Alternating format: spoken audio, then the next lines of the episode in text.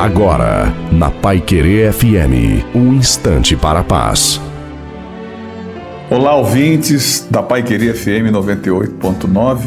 Eu sou o pastor Antônio Silva e agradeço a Deus por estarmos aqui. Obrigado pela sua companhia. Conselhos bons, conselhos maus. Como identificar? Muitas vezes a pessoa tem uma boa avaliação, mas ela tem uma má intenção. A avaliação dela é boa, mas não é verdadeira. Então, a medida de segurança é que a pessoa não se baseie a vida dela na avaliação dos outros, porque ela pode se meter numa enroscada.